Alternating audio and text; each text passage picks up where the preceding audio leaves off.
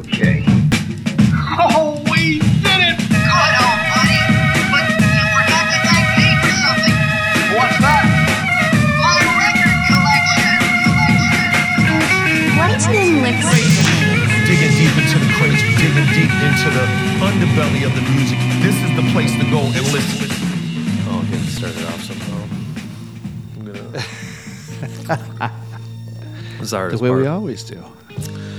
Hey, welcome back. My name is Dion. If you are not fully aware, I am a member of Lightning Licks Vinyl Preservation Society, which happens to be a collective of record collecting weirdos whose mission is to celebrate and examine our often unhealthy, always obsessive, more often than not creepily intimate relationship that we share with the physical media that is vinyl records and I am in an undisclosed location in the south end of Bay City, Michigan, across a dining room table from my co host, my dear friend, my Sonic Sensei. You may know him as Jay. I am Jay, and yeah, welcome. Thanks for hanging out with us. If you're doing that, if you can hear me, Obviously, you're you're doing, doing this. Right now, you're doing hanging out that. with us. Yeah. Like, clearly, you've gotten the memo, and you're like, I got to tune into these dudes. The- it hasn't been that long, but I It feel like hasn't. it's been a really long time since we've done this. well, a few weeks or whatever. But It feels longer than that for some. Well, because we were able to, we had our friend Josh visit us, and uh, we were able to put a couple episodes in the can, and plus we were able Yeah. to do like a Valentine's mega mix, and that didn't really require anything Okay. from the two of us. Yeah, fair enough. And that came out, so it seems like we've been busy, but we really haven't. It's been probably three, four weeks or something know, of that it nature. feels longer. A month. Whenever I'm away from you, it feels like a long, long know. time. I mean, pine. we- I pine for you. I yearn for you. He pined for me, and we're pining for you. I'm pining for At the Lightning fjords, Radio. I'm pining for you. But anyway, so here we are. Do you want to go ahead and tell them uh, what is the um, not the topic, not the subject, the the theme? Tell them the theme of the podcast. As is past practice, we usually do a themed episode and then we come back to the alphabet. We Yep. started the alphabet, I don't know, At a A. while ago at A, where one would start the alphabet. start if you're OCD. And like now me. we were on the letter F. letter F. So what we're going to do is discuss bands and or artists that we would file under the letter F if we were working in an imaginary record store. Records that we love, letter F. Yeah, and that's F. also filed in my collection the very same way: store, collection, whatever. I actually, it's somewhat alphabetical. Uh, since I moved, I was able to Yeah. get everything together, and I figured that the easiest way to do that for a while, I was like, I got to do it by genre, but there's so much crossover. What do you do with fusion? What do you do with this and that? So I decided to do it the old fashioned way. And when I say old fashioned, I mean like from the 1700s, and I separated whites and blacks. And then, but there is some crossover with there too. So it's not complete segregation. Like obviously, like a Beastie Boys would go in the hip hop, so they'd be with the black fellas, and like the Fishbones and the Living Colors would cross over to the whites. So it's not shit, totally. Exhausting, though. God, It wasn't so though. exhausting. It was easier for me because I got a lot of jazz, I got a lot of hip hop, I got a lot of soul. So the best way to get my rock collection separated, Separated. was to go by race. Now, I guess that that's my said, problem for not being as musically open-minded as you. It's not. I just yeah. like I just like the rock and roll. Apparently, I uh, everything is alphabetized for me. I like how you called me musically open-minded, and I'm the one that's segregating my record collection. But I mean, I got like six reggae records. Like I can't put a section together of dub when I've got like six dub records. No, I've got know. quite a bit of that too, and Afro pop. Okay, well, you can brag, brag, brag. I'm not bragging. I'm just saying that's what I fuck with. That's what I got. I'm, I'm the segregator here. I should be the one. Oh, I Getting love. the I can't wait for that Marvel movie, The Segregator. it's gonna be awesome. I don't care about superhero movies, but I'll watch The Segregator. Yeah, if, if the segregator comes out, Jay and I will wait in line. We'll stay after the credits. oh, yeah, after. All right, getting silly a little bit here. Yeah, a little bit. Okay, We've had the Blue Chair Bay flowing. We did have the Blue Chair Bay. Had one Uh, of each flavor, each one of us. Cheers to Kenny Chesney and his Mm-hmm. Blue Chair Bay delicious, fruity, alcoholic goodness. Yep, the flavored rum company that inadvertently sponsors this podcast. Yeah. Thank you very much. They don't know it, but God love them anyway. Are you ready to get into this? Because basically, Yeah. how this goes, and if you're a listener, you already know this. But if this is your first time, we want to keep you in the loop. We're going to talk about these bands. We're going to go back and forth, kind of ping pong. Yep. And then we are going to suggest tracks to represent the albums that we talk about that Jay is going to then put on a mixtape for you to enjoy at the end of the episode. Some of our friends do not listen to the mixtape. We see the metrics and we know who you are. And Chris, you better start listening to the mixes. I know you miss our voices because we're really great friends, but you need to listen to the mixes because we put time and effort into those. And it's important that you hear all the little things we put in between. I wasn't going to call him out by name, but I'm glad that you did. yeah, Chris, listen to the mix. Calling you out. Yeah, calling you out, bud. Okay. You ready? I am. Let's roll it. Let's do those F's. F, F time. F time. Hey, Simon. Yeah, Pete. I've been thinking about the letter F. Is that a fact, Pete?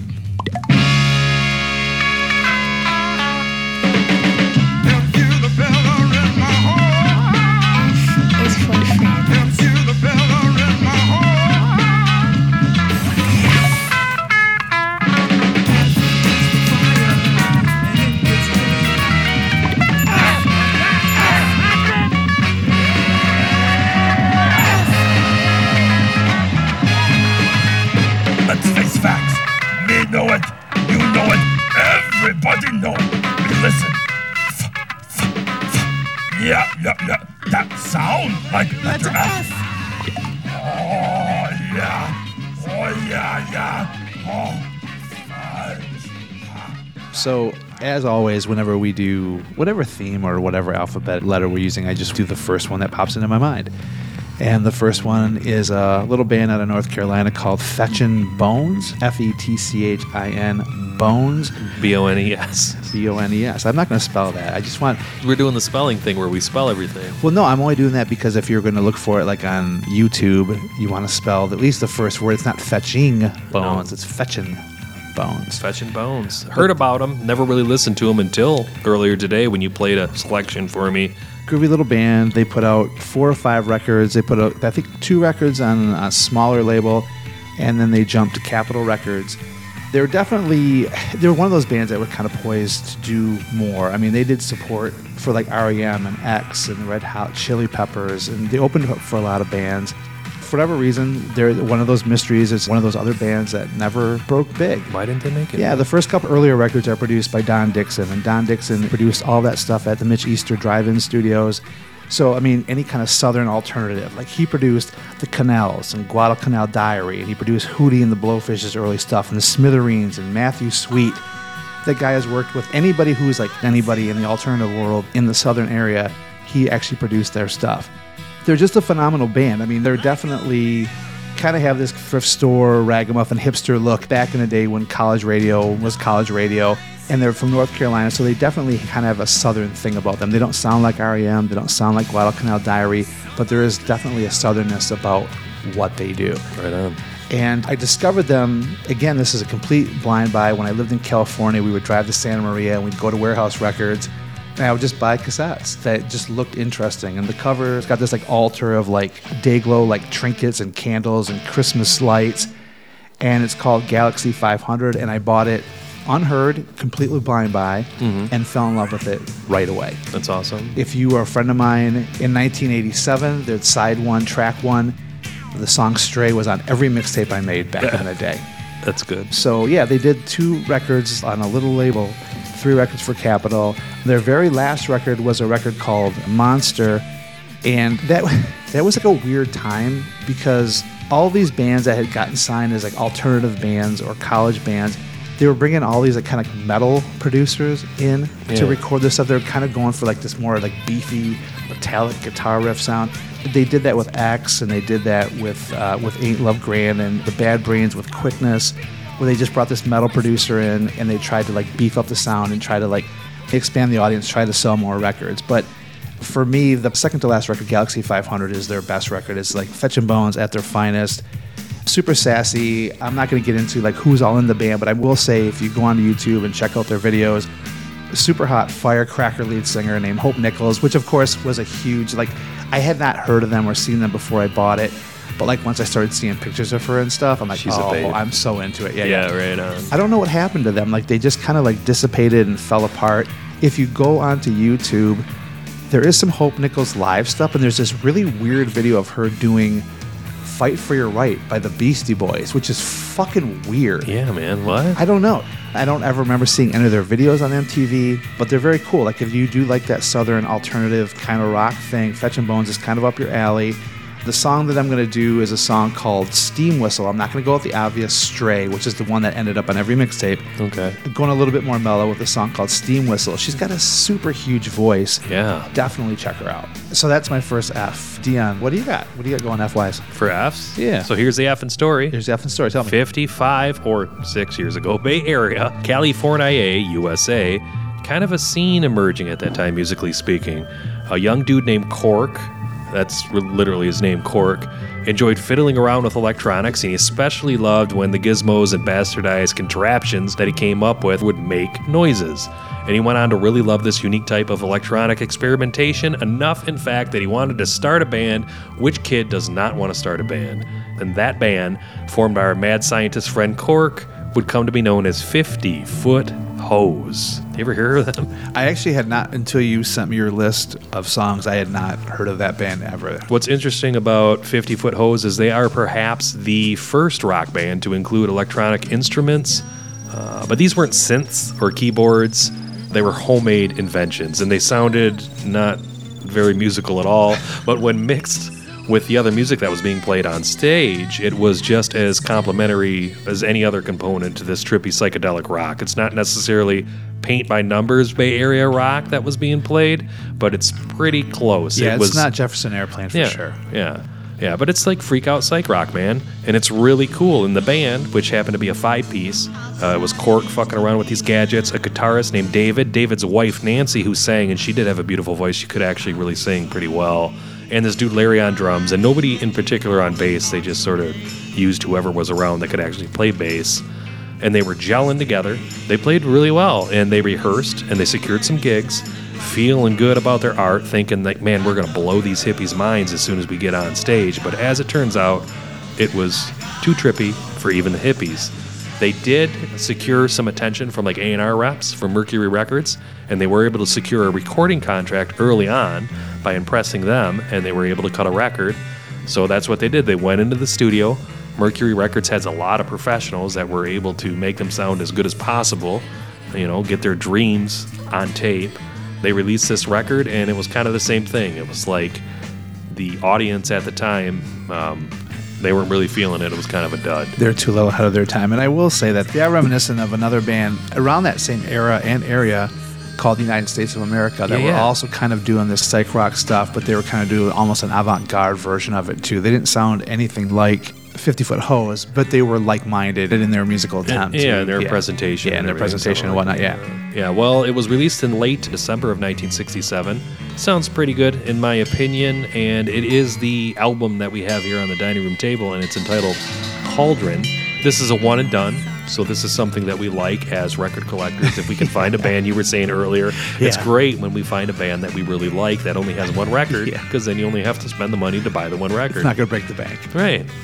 Uh, they did try to tweak some things uh, afterwards, after the release of this record, and they were looking forward to releasing more music and get back on the road. But their singer and their guitarist, um, they divorced.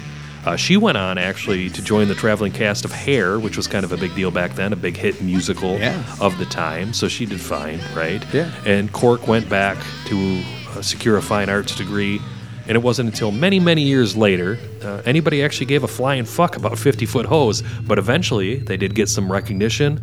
The record was re released, which was mostly possible because Cork is what we call like an excellent archivist, right? archivist. Yeah, he kept all of the shit and he kept all the tapes and he kept like a running record of everything that the band did. So he has this history that he kept with uh, newspaper clippings, with journal entries. So it was really easy for the record company to re-release this stuff and I love labels that do that. I love the Light in the Attics. I love the numero groups that resurrect otherwise forgotten artists and bands' work. I love websites like the Aquarium Drunkards that keep you hip to the found sounds of the time, right? Things that may have been forgotten. And we have to thank like people like Cork that really put in the time to keep this shit preserved because otherwise it'd be a really difficult task. And he made it easy for him. This record is one of those records. I like it very much. It's a trip. There's no doubt about it. Uh, it's not 100% an easy listen by any means, but it is produced very well. Mercury Records had some of the pros, the best people in the business involved in the process. Uh, they do utilize like a lot of rad vintage effects. There's some tape loop reverb, some extreme dynamic stereo, but they had all the bells and whistles available to them in the making of this record, Cauldron. So um, it is interesting when you hear all the electronics that Cork is utilizing. It's not what you'd expect. There's a lot of pops and beeps and and weird things going on. He was definitely uh, an artist in that regard. It wasn't very musical, but I don't know, man. He added the sassoon just right where it was needed. These songs actually sound pretty fucking amazing. We listened to it earlier. It's a good record. And honestly, I feel like it's a little more accessible than you think. It almost feels like there's a little bit of that whole like freak folk resurgence that happened like in the 2000s too. Like I feel like they took a lot from this. It's still pretty timeless, but I feel it's more listenable. I, I actually do feel like it's kind of listenable. Okay. More than you do, maybe. Okay. The song that I want to use for our mixtape, and this is the mixtape that is brought to you by the number 33 and a third and the letter F, uh, is a song called Rose. And this is a cool tune that sounds very like nice. a mashup of early Jefferson Airplane with, like, I was talking to you, Atlanta Rhythm Section Spooky. Yeah. But then you informed me that that was actually a cover of. Well, there was a band band. called Classics 4 that did Spooky originally, but a couple guys from that band ended up in Atlanta Rhythm Section. And they re-recorded it later. Yeah. But when you first told me the song you were going to use, I was listening to it, and I'm like, oh my god, that's the Spooky guitar. Yeah. it's badass. Yeah. But it turns out that it was both songs were produced at a similar time, so I don't think there's anybody that was stealing from No. anybody else. They just happened to be like-minded musicians.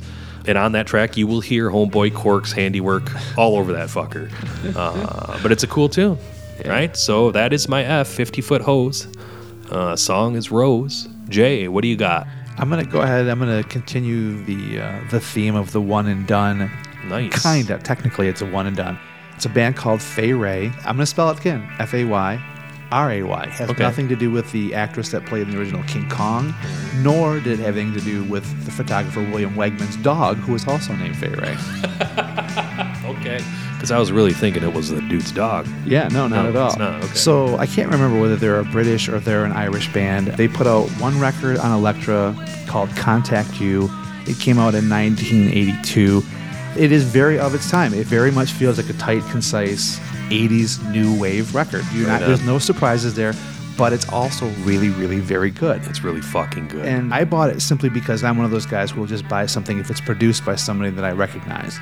And the record was produced by a gentleman named Nigel Gray, and they recorded it at Surrey Sound, which is where the first three police records were recorded. Oh, cool. So I was in, I'm like, all right, well, okay. And Nigel Gray's working with them. It's probably going to be good. Probably. And it is really, really, really good. They did record a second record, and it was actually they were before they were able to put it out. They were dropped by Elektra Records, so the record never came out. Son of a The CD did get reissued, I think, in like 2018 or something, and there is some bonus tracks. I don't know if they're like live tracks or they're from the Like the record that the record that never came out. I don't know.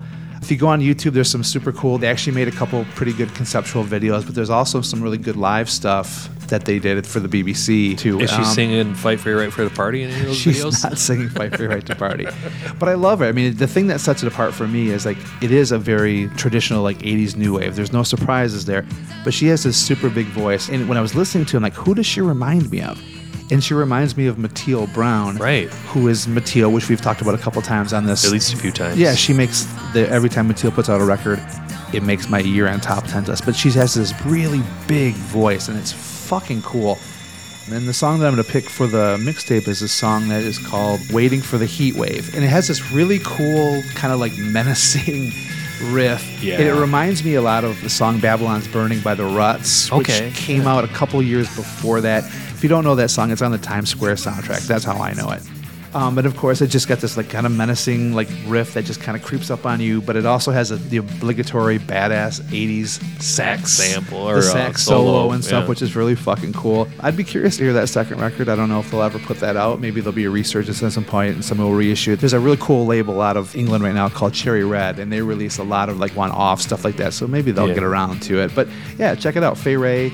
The record's called Contact You, and the song that I'm going to use for the mix is called Waiting for the Heat Wave. Awesome. Clearly Yeah. a band that I never heard of before, previous to just listening to it a little earlier.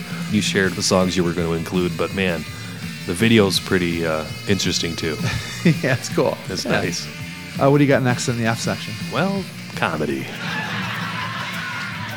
Funny tunes, joke bands. We don't talk about that genre much at all on Lightning Licks Radio unless we're talking about In and Outtake canceling Bill Cosby. But we will now. My second selection filed under F is Flight of the Conchords. This is a musical comedy duo out of New Zealand, self described as the fourth most popular guitar based digi bongo a cappella rap funk comedy folk duo of their region. But to me, they're my favorite such duo. They had a show on HBO for a couple seasons, had some specials on cable or whatever. I have funny songs, funny videos. These guys are great. I know you're not much of a, you know, you're not going to go to comedy records to uh, scratch that itch of what you need to listen to. I'm not a huge fan of comedy records, but I will say this: there's going to be some fighting words. Flight of the Conchords, good. Fuck Tenacious D. Yeah. Fuck those fuckers. They're terrible. Agreed. Not funny. They're terrible. If you're like 11 year old boy, Tenacious D, that's your shit. As it were. I get it. He just made some enemies. Flight of the Conchords much much better, much more clever, much more funny. Uh, they went on to some acting roles and such. They're legit players in the comedy scene, I'd say. But anyway, it's Brett and Jermaine. Uh, very quick to poke fun of themselves without ever breaking character. Really talented musicians as well. I mean, that is evident. And Yeah. they make songs in a variety of genres. Not so much parodies of existing songs, but hilarious original songs with like outlandish premises set to the tune, if you will, of popular music styles. And if you really want to get an idea of what they do, if you aren't familiar, you can check out some clips from the show, but also uh, BBC Radio has this great archive section of their past broadcasts.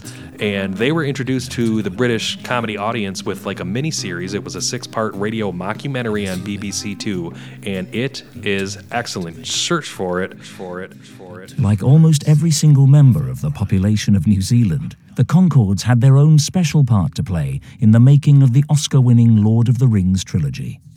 the guys wrote a, a song for Peter Jackson, and we were all quite excited about it. We thought it could be the, you know, the next big thing. We'd be used in the film. Would be uh, famous after that.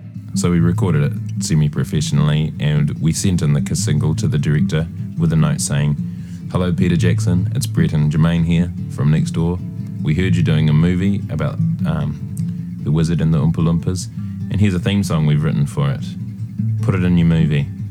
Next thing, basically, we, we go to the premiere.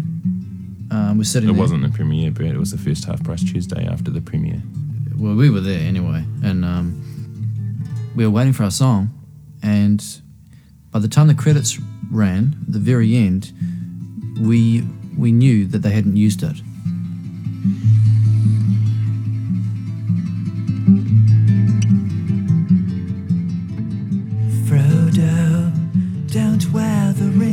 Magical bling bling. You'll never be the Lord of the Rings. Dwarfs, elves, human beings. Don't know what it is, it's a lot of the rings. I got the letter in the mail. Dear Mr. Nesbitt, thank you for your soundtrack entry, Frodo Don't Wear the Ring. Unfortunately, we have decided to go with an internationally renowned act from overseas. Out of the many demo CDs we received, however, we did feel your cassette tape by The Flight of the Conchords was certainly a novelty. For future reference, film soundtracks need to be submitted before the release of the film. Good on you, mate. Peter Jackson. That's quite positive. It's great. And you can add it to your podcast queue. It doesn't take too terribly long. So if you're into comedy music, it's definitely a worthwhile listen. Uh, a lot of the same songs and supporting characters as the HBO show are included in this mockumentary. It's just presented in a different way. But the radio program is really, really well done. It's a professional production. It's pretty hilarious. Uh, Shannon caught me listening to it. I was like, what the fuck are you doing? And I'm like, I'm listening to BBC Two archives. Leave me alone. Like, I need to let this happen. And they're obviously like super like talented musicians too. I mean, they could have done anything that they wanted to. How many records did they actually? Did they put only just the? They put out four actual f- records, like Yep. releases. Yep, Okay. Sub Pop signed them. They put out four Oh, okay. records. I haven't. I mean, it's been a while since they've done anything, but they went on to other things. You know, Jermaine is an actor now, and he's acting plenty of things. I haven't seen Brett like out and about too much. Maybe he's behind the scenes, maybe a writer. But I do remember like the reason they didn't have more seasons of the show, although it was successful, is that that first season they were able to use all of their existing songs, and then right around that. That second season they had to write new songs, and in addition to writing the new songs, they had to write bits for the show to make everything work, and that was really difficult. And they're like, "Fuck this, we're not doing this forever. Like it's just two seasons, we're done, and we'll go on. Maybe we'll put out another album when we're ready, but it'll coincide with a tour or something that can make us more money." So that's what they decided to do.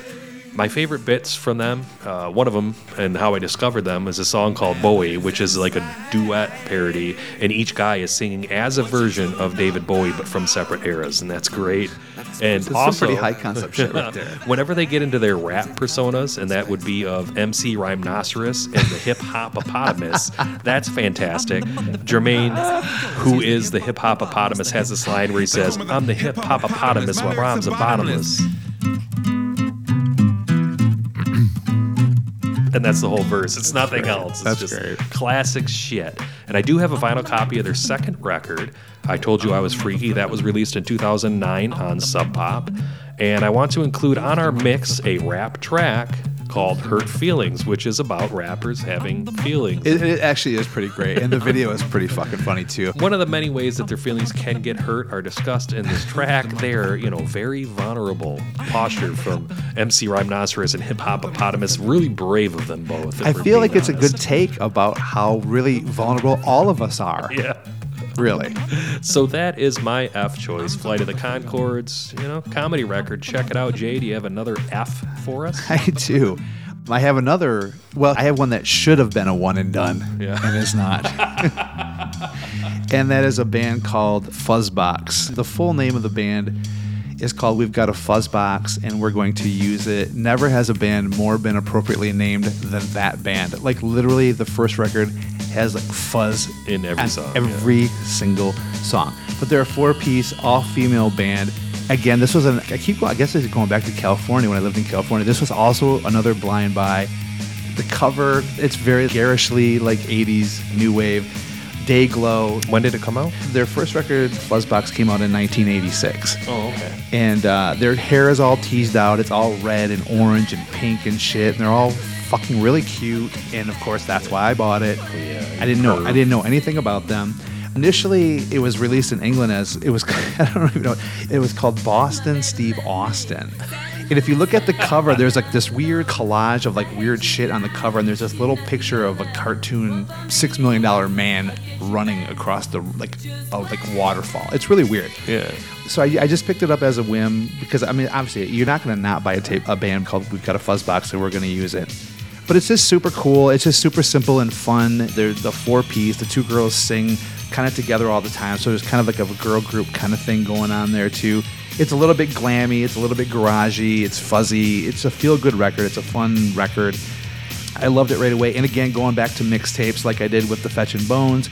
If you got a mixtape from me, 1986, the song that I'm going to put on the mixtape, which is a song called "Love Is the Slug," which is Love obviously is a the take on the Slug. Roxy Music song. Yeah. Um, that was going to be on every mixtape that I made in 1986. They did make another record in 1989 called Big Bang, but at that point the label had like totally cleaned them up. They made them like cute little pop band, and it just like Didn't it just wasn't as much fun.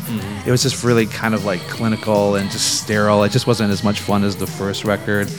Back in the day too, like it was just a fun thing. Like I don't want to compare them to like Wet Leg, but I just love the idea of these girls like doing this music. They're not taking themselves too seriously, and Not I feel all. like what Fuzzbox did that kind of did that same thing.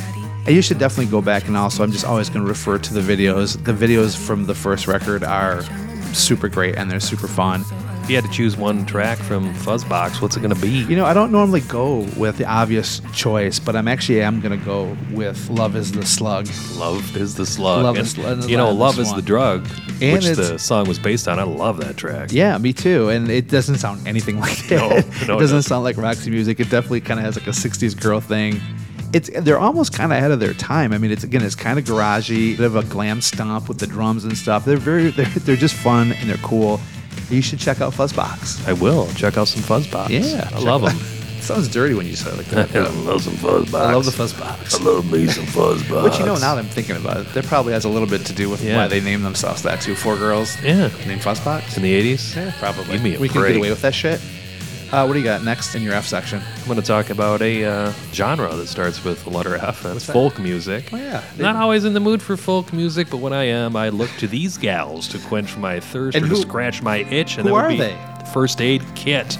They're Swedish sisters, Klara and Johanna Soderberg, and they're babes, kind of not in the traditionally attractive kind of way, but in the interestingly pretty kind of way. And both of these girls happen to have voices of angels, so really that do. helps a lot. Yeah, they really do. They write great songs. They have great words, and I fucks with them from time to time. They write great songs. They have great words. what Look, more do uh, you need? Their voices, my God, it should be stated again, are just perfect. They're striking. Anyways, Yeah, and the lyrically, they're very interesting. The song that you're going to put for the mixtape just grabbed me. There's a couple lines that just hit me right away. Yeah, we'll get to that. Uh, they have done some really interesting shit. They produced this Leonard Cohen tribute that I was telling you about earlier. It was really well done. That was like five years or so ago. You can check that out on YouTube in its entirety. The whole special can be streamed. They put it together very artistically, incorporating some of his spoken word poetry, bringing in some friends, great lighting design, a lot of use of like shadow, and the musical performance obviously are all killer. It's worth looking into if you appreciate folk music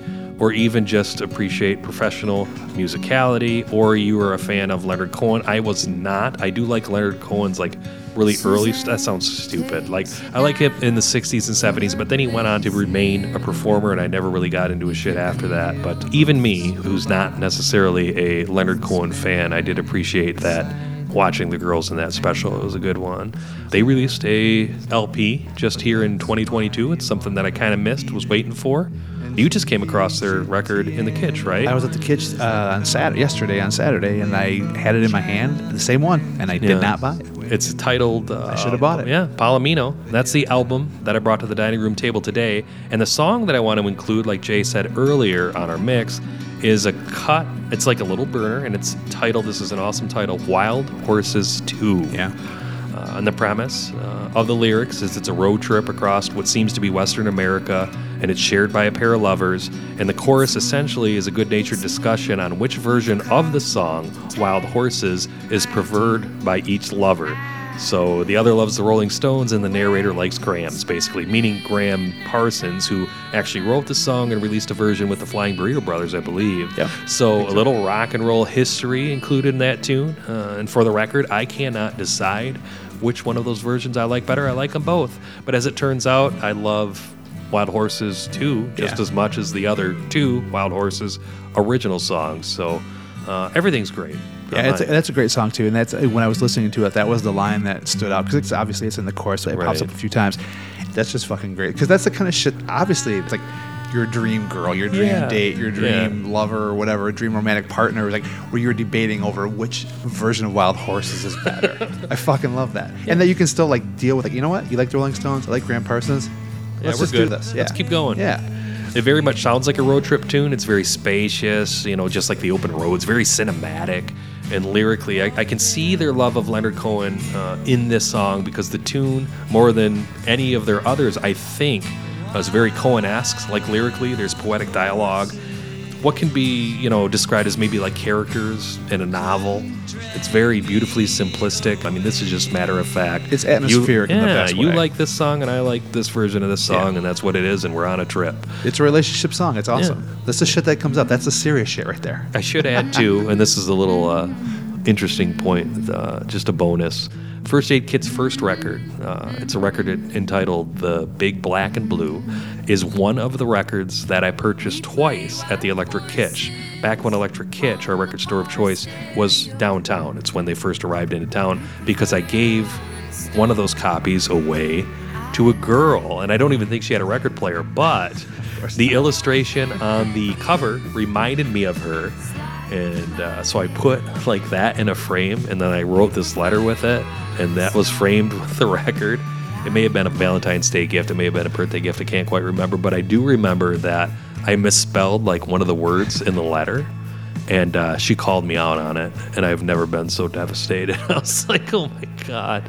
And I don't think it was like an easy misspell. Like I, it might have been the word like separate or something like that. It wasn't like a they there thing. It was just I've never recovered from that. Well, she's obviously evil because do you hear this sound? Listen, that's the sound of me swooning. the fact that you did that for her, Love doesn't know about spelling.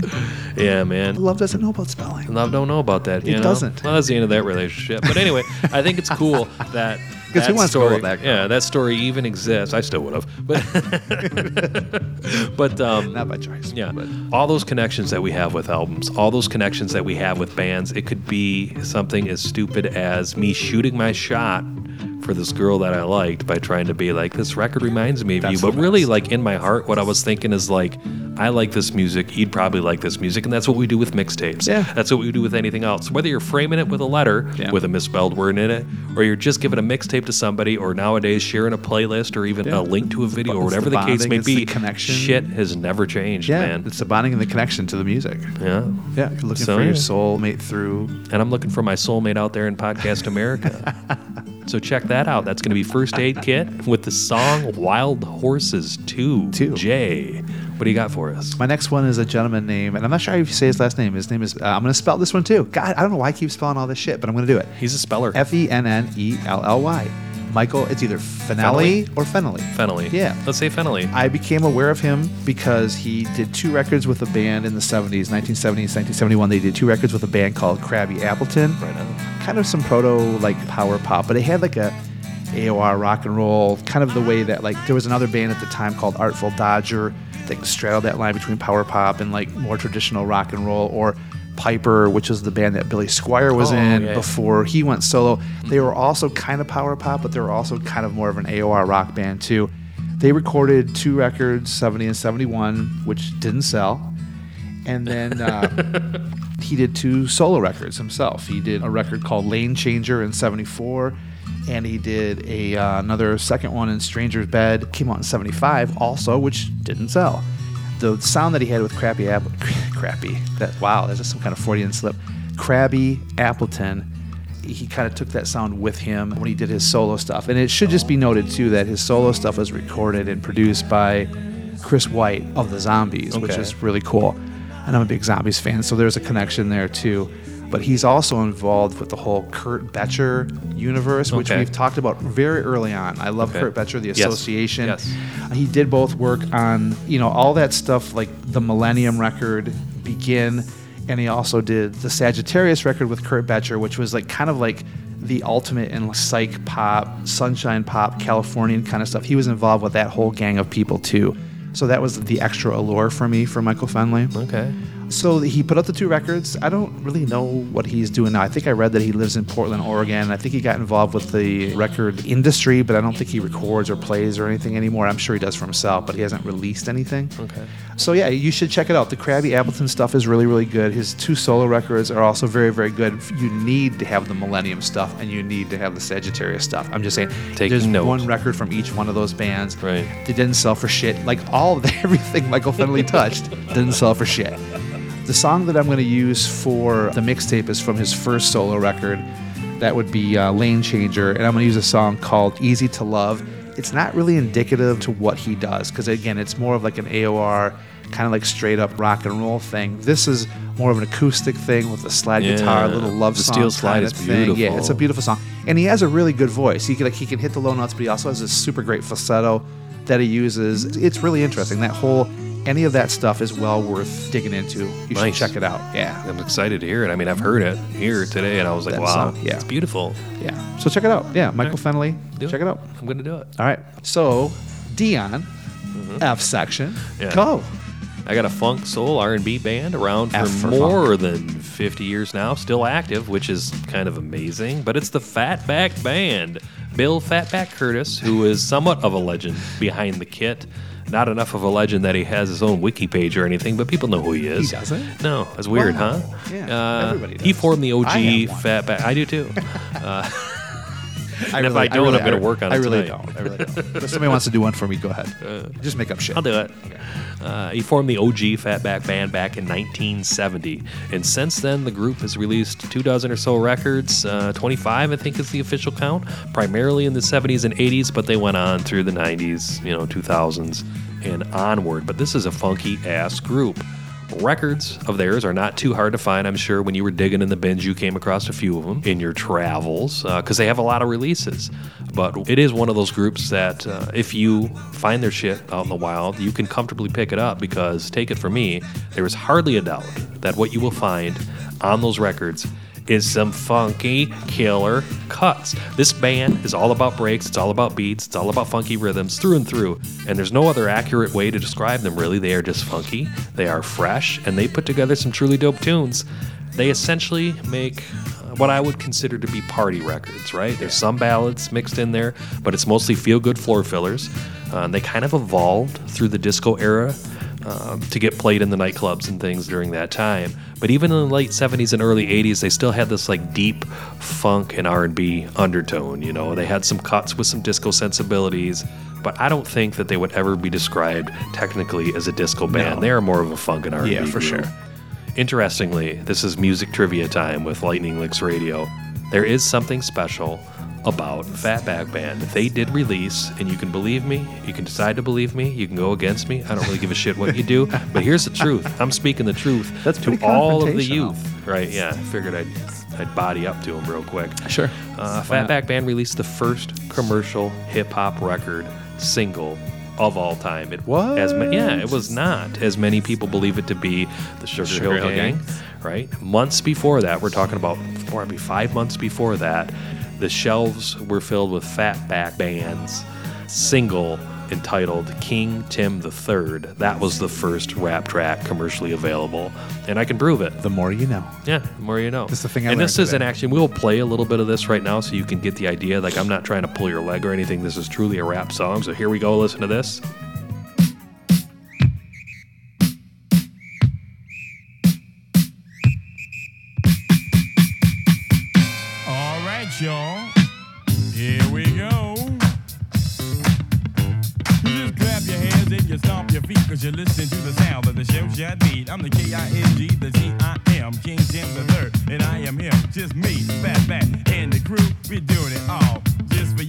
Strong as an ox and tall as a tree. We can rock it so viciously. We throw the highs in your eyes, the bass in your face. We're the funk machines that rock the human race. Skate down, boogie shot. Come on, girl, let's do the rock. Slam dunk, do the jerk. Let me see your body work. Told you. Yeah. That's a rap track. They were the first to do it. It ended up being a B side of something they released, but it was still out in the stores before the Sugar Hill Gang, and it did get a little bit of radio play, but obviously it was sort of eclipsed by the phenomenon that was Sugar Hill Gang, and then that's history. So that's a pretty cool deal. Yeah. Uh, the story behind that's pretty cool. Uh, it's also very simple. They wanted a rap track. They didn't want to sing. They didn't know how to rap. They asked some dude in the studio, who was like the janitor or some shit, hey man, you know any rappers? And he's like, yeah, my cousin Tim raps. They're like, bring him in. and that's how it happened. So the title is actually Tim the Third is what this rapper went by, King Tim the Third. Nice. So that's how that all happened. So that's a little cool bit of history. But when you're talking about the Fatback Band, you're basically talking about a group that puts out party hits that's funky R&B. It always sounds great. And we kind of talked about this a little bit Yeah. too, because like a few episodes back, I had talked about a band called the Blackbirds, who are generally like jazz R&B guys, where a lot of the shit was like instrumental, and I feel like they have a lot in common with that, except they didn't release like 82 records, Yeah. like Fatback did. Well, I have a handful of the Fatback records, and the one that I brought with me today is their fourth LP release, and it was in 1974. It's called Keep On Steppin'. And which track are you going to use from that? And I do have a little bit of a Valentine's Day hangover, Jay, so I chose the song entitled Love for the mix. So that's one of the few ballads that they sprinkled in. Uh, just because I think it's so cool that they had one of their horn players sing because they didn't really have a vocalist, but he does a really Oh no, he's really job. good. It actually kind of reminded me a little bit of Bill Withers a little bit. Yeah, man. he, he has a decent voice. But the entire record, uh, it may be their best record out of the 25 or so. It's funky as all get out. Uh, there's some really nice party tracks, and this ballad is so sweet as well. God love him for Band. stepping up. Love. and singing that. Love, Jay. Love. Love. It's all about the love. That's what we're putting on the mix. What do you got? This is my last one. Okay. and it is a band called the Friends of Distinction. I it is love this band so yeah, I do too. It is not obscure. They did have a couple hits. The song that I'm taking on the mixtape is from their first record, which is called Grazin'. They had a huge hit in 69 with a song called Grazin' in the Grass, which was a vocal version of a hit that Hugh Masekela had had earlier that year, also on. called the same thing. Yeah, man. And for my money, two minutes and 56 seconds of perfect fucking pop. It's good. Fuzzy guitar solo that comes in and out in about eight seconds. The I can dig it, he can dig it, she can dig it, we can dig it, they can dig it. That chorus rules so Dig it. hard. I dig it. Um, they had a couple other hits called Lover, Let Me Be Lonely. That was a hit for them. And there was another one that they did called Going in Circles. But they recorded like seven records between like 69 and 73. They were a band that was uh, based out of Los Angeles, California. The interesting thing about this is not only does this gentleman write the liner notes on the back of the record, but this band was discovered by Football Hall of Famer and actor Jim Brown. Awesome. Which is so fucking cool. I don't know why. I find that really, really cool and interesting. Again, they did like seven records. Um, it should be noted too that it was split up. There was two female singers, two male singers. Two of the members were actually in a band in the mid '60s called the Hi-Fi's Yeah. with Lamonte McLemore and Marilyn McCoo, who went on to form the Fifth Dimension, Right which. I'm a huge fan of. So if you like the Fifth Dimension, this is a little more R&B soul than Fifth Dimension. I love Fifth Dimension, but Right. they're a little more poppy. Yep. So if you like that stuff, you will like this band too. Jessica Cleaves, one of the female singers, actually went on to sing for Earth, Wind, and Fire for a few years after the band disbanded. But all the Friends of Distinction, I'm a huge, huge sucker for 70s soul. Right. I love that As shit you should be. so much. You should definitely check out their stuff. The song that I'm going to use for the mixtape is from that first record called Grazin'. And- eh, and eh, We've talked about this. There is something so special about R&B and soul bands, black acts doing Beatles tracks. Yeah, man. And I really want some geeky guy or chick, whatever, to go onto Spotify and just put this like super like mix together of all these great R&B bands who have covered Beatles tracks. And the one that from the Grazin' that I want to use is "And I Love Her," And which I is Her. which is great. I mean, the production is just pristine, and we talked about this when we were listening to it. Like these are just songs where you can hear the rooms that they were recorded in. Like Yeah. you can feel like you can actually enter and get into and be in the song. They're so well recorded. It's fucking cool. Friends of Distinction. Any of their stuff is amazing. They got a really good greatest hits that came out towards the end of their career. Start with that. You're not going to be disappointed. I guarantee. If you're a 70s soul fan, you're not going to be disappointed. It's such a cool, Yeah. cool track. Way fucking cool. Yeah, and they sort of vocalize the guitar riffs and stuff. Like we had that happen in. Uh, We were talking about the uh, the Watson sisters Yeah. doing uh, the version of Powderfinger by Neil Right. Young, where they were vocalizing the guitar riff in the back. Yeah, you're like you said. Yeah, the background singers do that, with the, and I love her too, which is really really cool. yeah, man. Big Check for fan. that. Yeah, check it out. Awesome. And lastly, but not leastly, because I know this is the last one. It is. F is for final. It's the final selection. What do you got? This is a recent Kitsch pickup. Uh, I was in the Kitsch, as I am regularly. We always are. And Jess pointed out a new release in the hip hop section to me, which she usually does. And she's like, Did you buy that yet? It's really good. And I was like, No, I haven't, but I'll listen to it and see what I think. And she was referring to a Chicago MC Lupe Fiasco's latest release, Drill Music in Zion. And I did stream some of it, and I did enjoy it, so I did return and purchase it. Jess was right. Good looking out. Nice I to never- have people looking out for yeah, you man. sonically. Yeah, she, absolutely. and Jordo does the same thing, just for different genres. It's so best, yeah. I never really dug into Lupe's music too deep previously. I never purchased any of his records, but I do remember liking his track "Kick Push." That was one of the first singles, maybe 15 years ago, that he came out with. And it's about skateboarding. It had a cool beat, had nice bars, a really neat video, you know, skateboarding. And after that, I really didn't pay attention to what he was doing. I did hear the singles just out and about, you know, in the atmosphere. Uh, he had some pretty massive hits, but I never looked into his album cuts, and maybe I should have. But uh, it should be said that discovering anything cool whenever you discover it, that's fine too, right? I, I, here's the thing. I've said it a million times. I feel like you discover things when it's your time to discover them. So good when on you're Jess. ready. When you're ready for them. Good on our friend Jess for knowing what I'd like. Yeah. Did a good job. This is a themed record. Uh, it works best perhaps in one sitting when you listen to the whole thing. But choosing just one track to include on the mix, I think it will be the track Miss Mural. The wordplay here is pretty impressive. The beat is very like piano based and jazzy. It breaks down at the end so you have time to like process and reflect what you just heard. And it'll get you thinking. Uh, the album as a whole is really well done. It's not too long. It's like 10 tracks, 40 minutes, kind of the perfect uh, length of a record, uh, which is a bonus when the lyrics and the themes are so deep, right? You don't want it to be too long. You don't want the record to be too expansive, or else it'll hurt your head when you think about it. But he does a great job of defending his art form, which is rap, and the evolution of it. It's even evident in the record's title, Drill Music in Zion. Drill music, if you are unaware, is a subgenre of hip hop that's popular today, and it's really prevalent in Chicago, uh, his hometown. but it has been criticized for its violent nature. Uh, and though drill music isn't what Lupe does, uh, he does defend the idea that that art is just a reflection of the artist's reality. And a lot of these songs, he talks about that, right? And it should be seen and heard as such. Uh, they did the same, like, remember when there was that great moral panic uh, around NWA when they came out in gangster rap? Kind of reminds me of that, right? Like, I think, like, we're in this time now where drill music's just annoying and violent and people don't get it, and all the suits are going to dismiss it as nothing more than just you know, people talking about murder and shit. But I think in the end, uh, people will kind of understand that there was value in even that art. Like hip hop has evolved, and people like Lupe, who happen to be now one of the elder statesmen of his genre, even though he's only 40 years old, uh, I think it's cool that he's coming around to appreciate, you know, what the kids are doing. And he's basically saying like the responsibility isn't just necessarily on the creator when it comes to art, but you know, on the listener, on the consumer, on the consumer end of things to uh, to decide what it really means. You know, is it worthwhile or not? It's not just on the artist; it's on the it's on the people who listen to it. So I think that's a really kind of a deep concept for him, and uh, I just appreciated the record.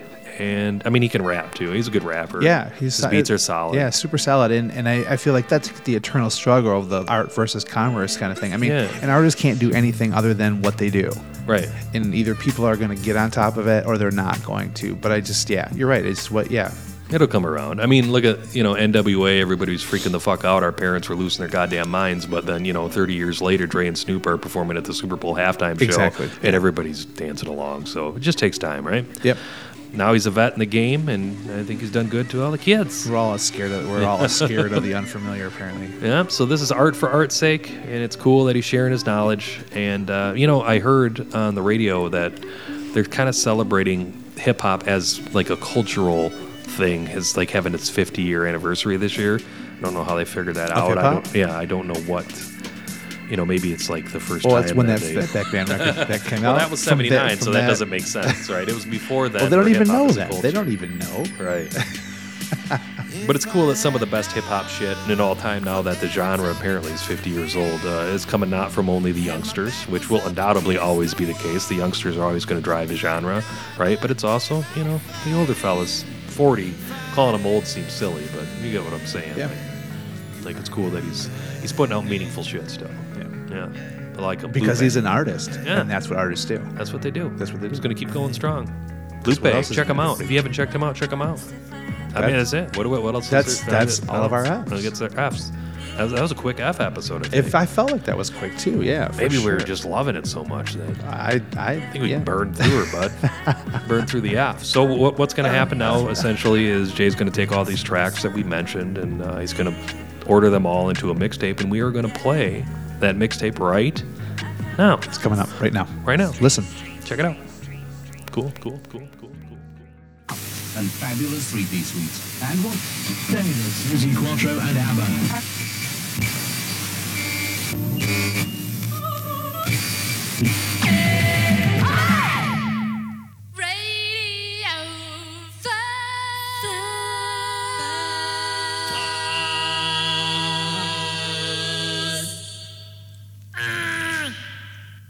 Conjunction with Photo Slug and the Fuzzbox Fan Club, we bring you a two part competition. The first question being Can you identify the four gorgeous fuzz chicks from these sensual laughs? Here comes A. and now for B.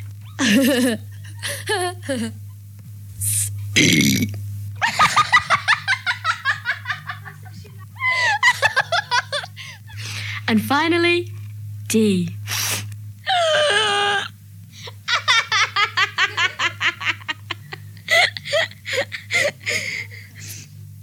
You will hear the other question later on in the show.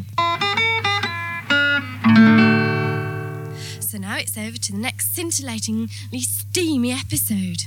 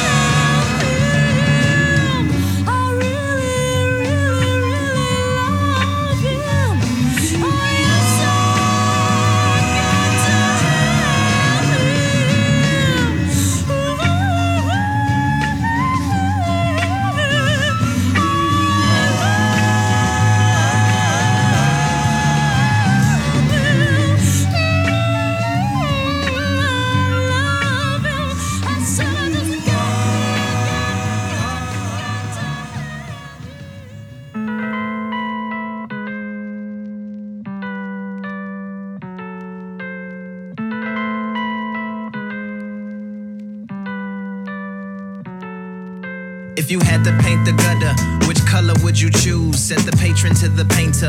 The painter said the blues. Do you act off intuition or languish and peruse? More like tap into tradition from the angle of my mood. He looked back at his canvas or strangling a tube. A master of the palette, or sanguine and cool. The music mostly jazz, the jazz mostly old. Punctured by some punk and some old smoky soul. An atlas on the trunk from the land of broken goals. Just a cover in the back that you open and you close. Where are all the pages? The painter said defanged. I ripped them all out and made some paper planes. Fish grease absorbers and some origami cranes. Poured it myself a drink and then poured it down the drain. Looked at the empty canvas, said, I think I have a name. I'll call it gasoline, pouring on the flames. Hey.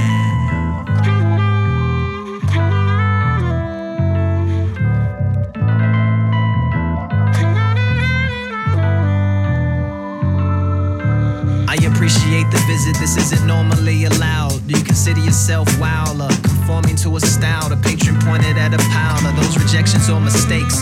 The painter said that is not for question or debate. Most of what we know as art is the projection of a faith.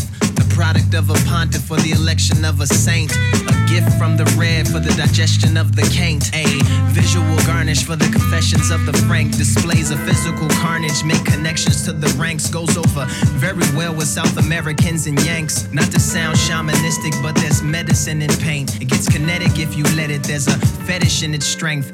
Martyrdom will call. Russian roulette is in the flanks. And most will pull the trigger if the weapon's full of blanks. But when there's a pool of sharks and you step into the tank, that's the pool of art that got them headed to the plank. But they fell for the deceptiveness of the secularist complaint. The upheaval of the cathedrals into the edifice of bank. That pile over there is just the evidence of angst. The failed revival of a perfectionist when his efforts have just sank. A selection of the waste that lacks direction or a base. You lose all of the plots for the affections of a race. Man does not become superior because you connect him to a cape, nor does become inferior because you connect him to an ape. I never wanted my life to be a collection of some dates and holiday my days away and intellectually sedate. It's not really but conceptually it's stake. Like do genitals and gender roles successfully conflate? The current art world is just competitively opaque. It never ceases to amaze. My mouth is medically agape. One day it's raising up the brand, the next it's shredding it to flakes. And the velocity of trends is what referees the pace. Professionally accept what ethically I hate. So in all of my work, you see this wrestling with fate. It's even in the brushstrokes how aggressively I strafe. Less like putting on some makeup, more like severing a face. Wow. Said the patron with a smile. That's the most interesting diatribe I've heard in a while. How you articulated the nature and put it all on trial. Took it up to heaven, then put it on the ground. The painter asked the patron, Can you stand up on the pile? I've had a flash of inspiration, my creativeness aroused. The model took its place, the painter grabbed the lighter, doused the shit in gasoline, and set it all on fire. Fire, fire,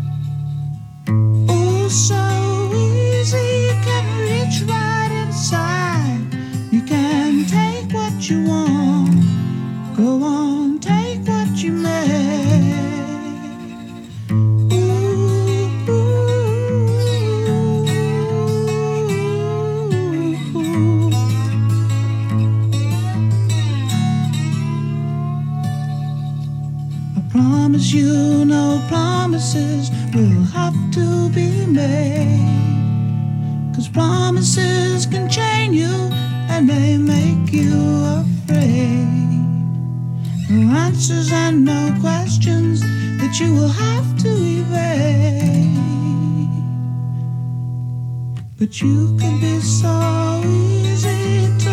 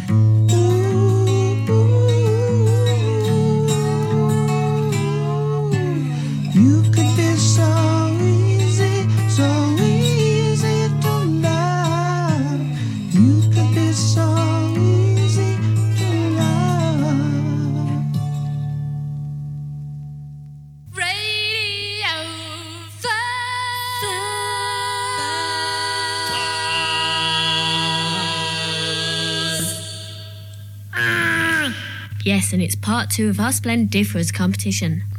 Which of Vicky Fuzzbox's legs is rubber? Henceforth and forthwith, we have Love is the Slug by Fuzzbox for Chris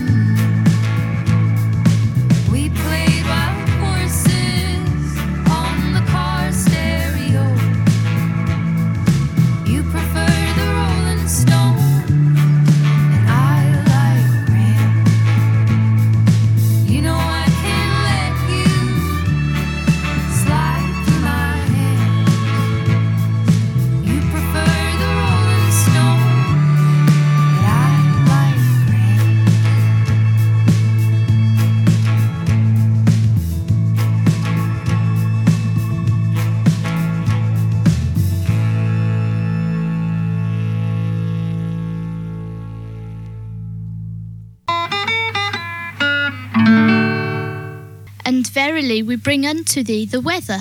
Hither, thither, it will be raining in the south. And verily I say unto thee again, forsooth, hither thence it shalleth be sunny in the north. Ladies and gentlemen, one of the funkiest bands on the East Coast, the Fatback Band. Come on.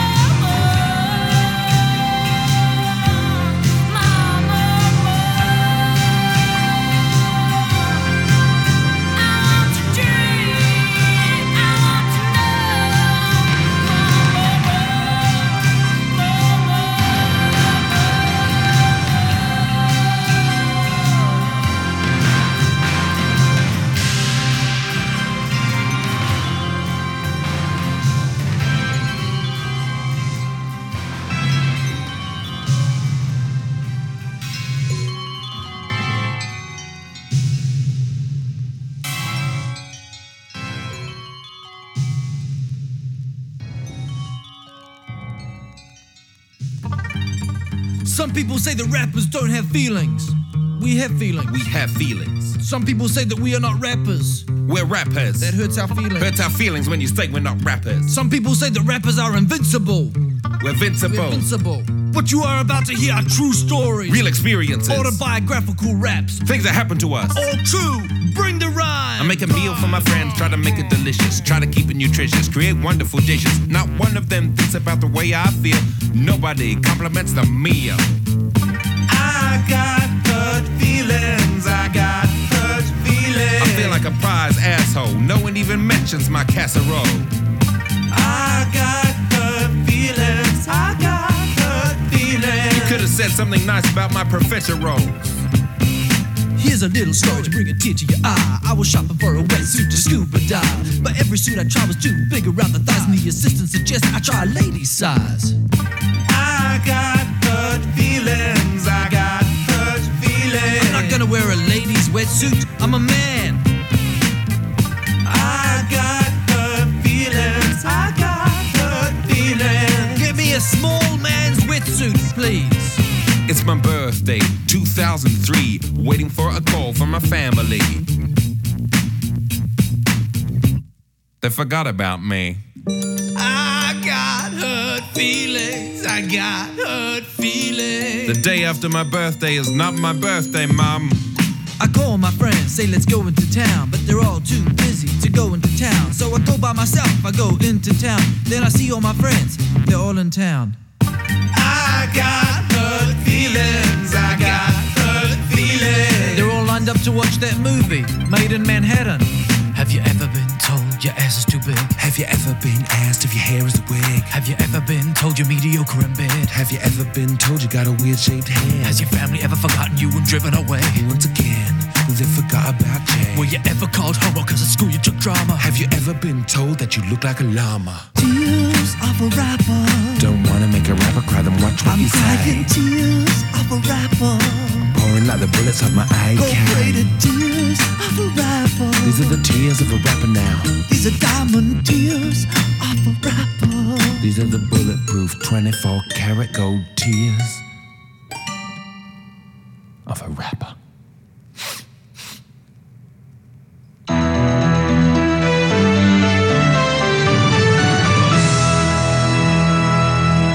Coming soon to a theater near you. Guess it looks as if you're reorganizing your records. Yeah. Um, what is this, uh, chronological? No. Not alphabetical. No. So I decided to do it the old fashioned way. And when I say old fashioned, I mean like from the 1700s. And I separated whites and blacks. No fucking way. I think you're on to something. I mean, not someone who's like a Klansman or anything, but someone who's totally unbound by PC rules. So we'll just say whatever the hell he wants. The segregator. Segregator. We're collecting weirdos whose mission is to celebrate and examine our often unhealthy, always obsessive, creepily intimate relationship that we share with the physical media that is. I'm just saying that's what I fuck with. I don't know, records. That's what I got. I don't care about superhero movies, but I'll watch the segregator. Yeah, if the segregator comes out. I'm the segregator. And you can say, okay, well, who cares? We make jokes about that all day long, but this isn't a game. I've extrapolated this out. My superpower is being honest. I'll eat your ass. I'll do it. I will eat your ass. Eat your ass. All right. All right, and that was uh, that was the mix. That was a cool mix. Yeah, It's pretty I- awesome. It was a lot of fun to put together. I love doing that. It's one of my favorite parts of the podcast. I, I love all of this though, so Yeah. that's just me. I love the Blue Chair Bays. I love the Blue Chair Bays, hanging out with Miller you Lights. on a Sunday afternoon. I love seeing Ollie. Yeah, hanging out with my dog. Again, we always say this, and I'm going to always say this. He'll say Thank it. you for hanging out with us. He always says that. Yeah, and I mean it. He I means it. truly, truly mean it. I, see it in his there's face. a million things that you could be doing instead of listening to us, and we appreciate that you take the time to do that. And I would like to speak specifically to Chris right now because I know that he listened to this mix. Thank you. See what you've been missing this whole time, bud? See what you've been Oh. missing. So um, you stay tuned. We have our bonus episodes coming up where we get a special super secret friend to come in and talk about what they're listening to. Me and know who Deanna it will talk yet. about what we're listening to that's unthematic. We don't have any theme for it, just kind of shit that we're digging on. And that's going to be the next with. thing coming up in a few weeks. Yep. So keep your ears peeled for that, which sounds painful, but just do it. Do it. Yeah. And that's it. Yeah. Thanks for hanging out with us. Thanks. We love you long time. Long time. Cheers, yo. Bye. Bye. Nice.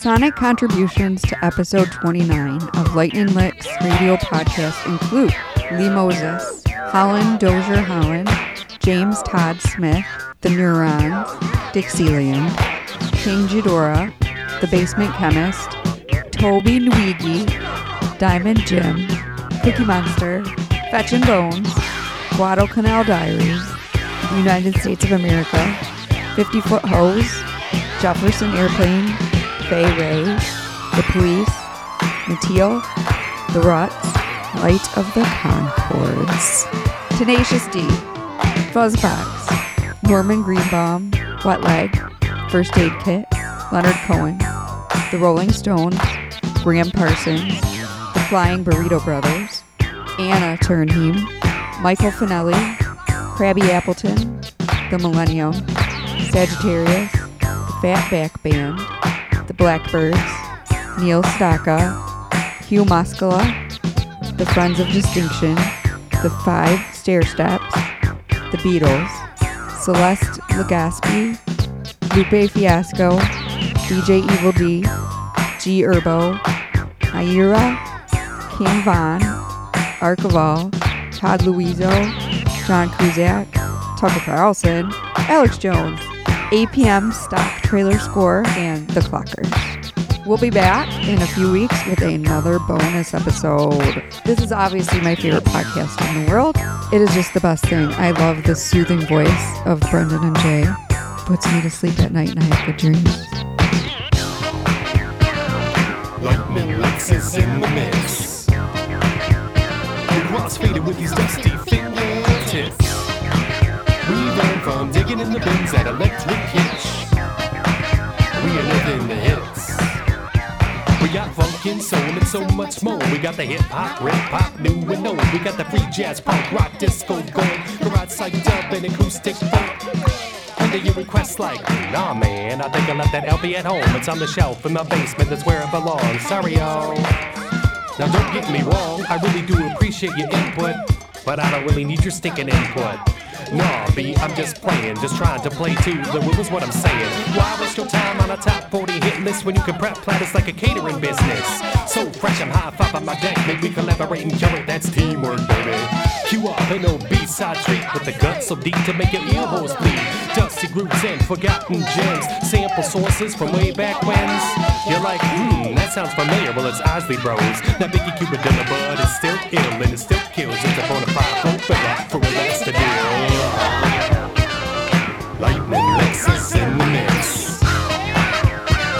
We crossfaded with these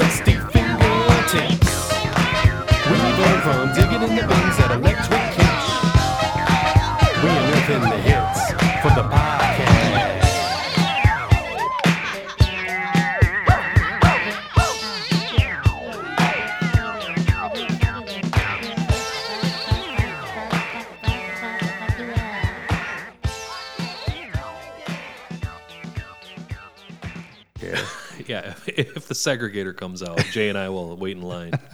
we'll stay after the credits. Oh, you have to.